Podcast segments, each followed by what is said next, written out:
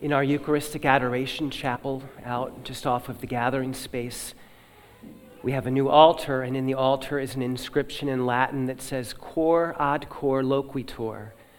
And it's a very simple little Latin phrase that, that means heart speaks to heart, or heart speaking to heart.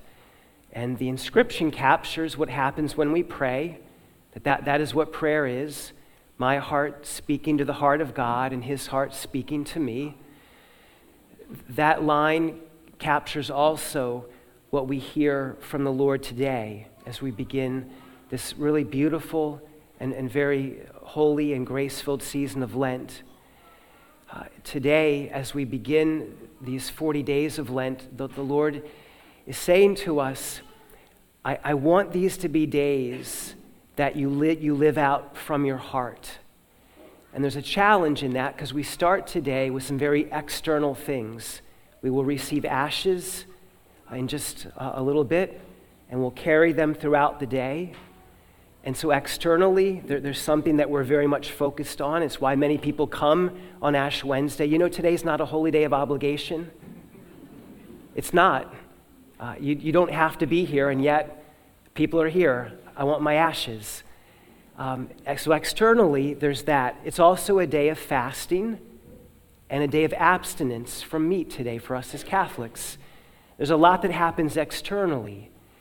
And the Lord is saying to us today it's not that I don't want those externals, but I, I, I want the externals to be born out of your heart that hears me reminding you that I am merciful, that I am good, that I love you, and that no matter how far you may have wandered, I'm calling you back to myself.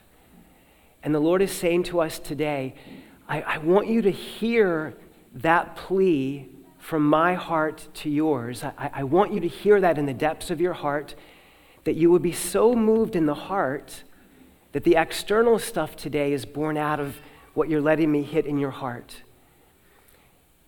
We might say, Well, Lord, you, you call us back to yourself during Lent, and so what, what, what is it that we should know of your heart that, that we could return to you in confidence? This whole season of Lent is like that beautiful parable of the prodigal son, when the son kind of comes to his senses and he says, You know what? I, am not happy living the way that I've lived. And I, I want to go back home to the Father. And Lent is that a whole season dedicated to that beautiful reality us waking up and saying, you know what, Lord?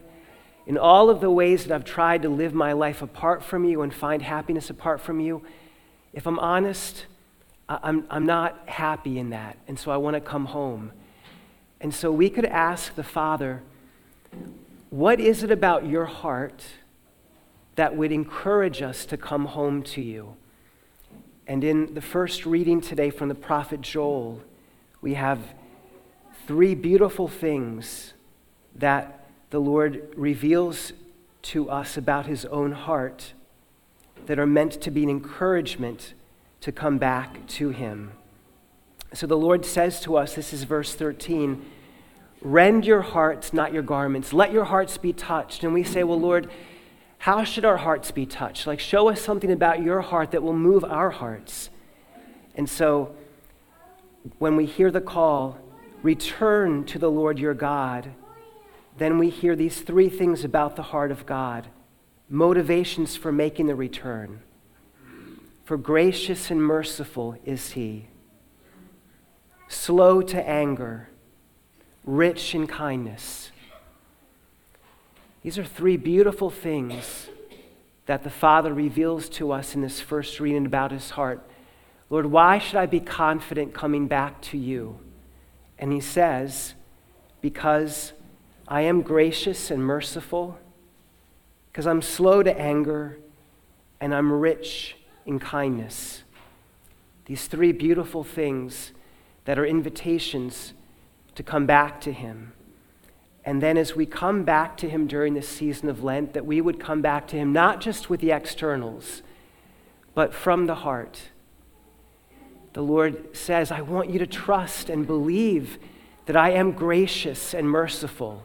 Like I, I really am good and loving. And I want you to know that I'm, I'm slow to anger.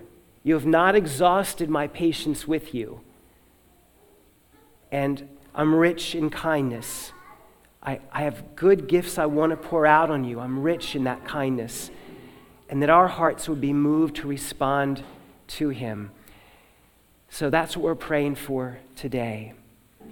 We'll ask the Lord to pour out his blessings upon these ashes that we will receive in, in just a little bit now. And we ask the Lord that this external sign uh, of humility, it's this reminder, Lord, we are dust. We return to dust. And as we receive the ashes today, that it will be an outward sign of our acknowledgement, Lord, I, I am a sinner. But in my heart, I hear you reminding me that you are good, you're gracious and merciful, you're slow to anger, you're rich in kindness. I believe that about your heart.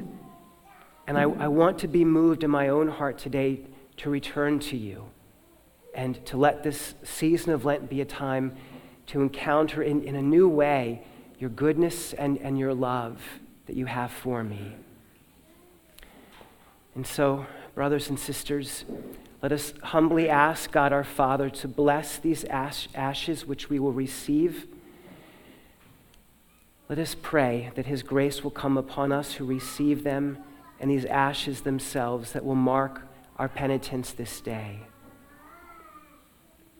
O oh God, who are moved by acts of humility and respond with forgiveness to works of penance, lend your merciful ear to our prayers, and in your kindness, pour out the grace of your blessing upon these ashes and upon your servants who are marked with them that as they follow the Lenten observances, they may be worthy to come with minds made pure to celebrate the paschal mystery of your Son through Christ our Lord.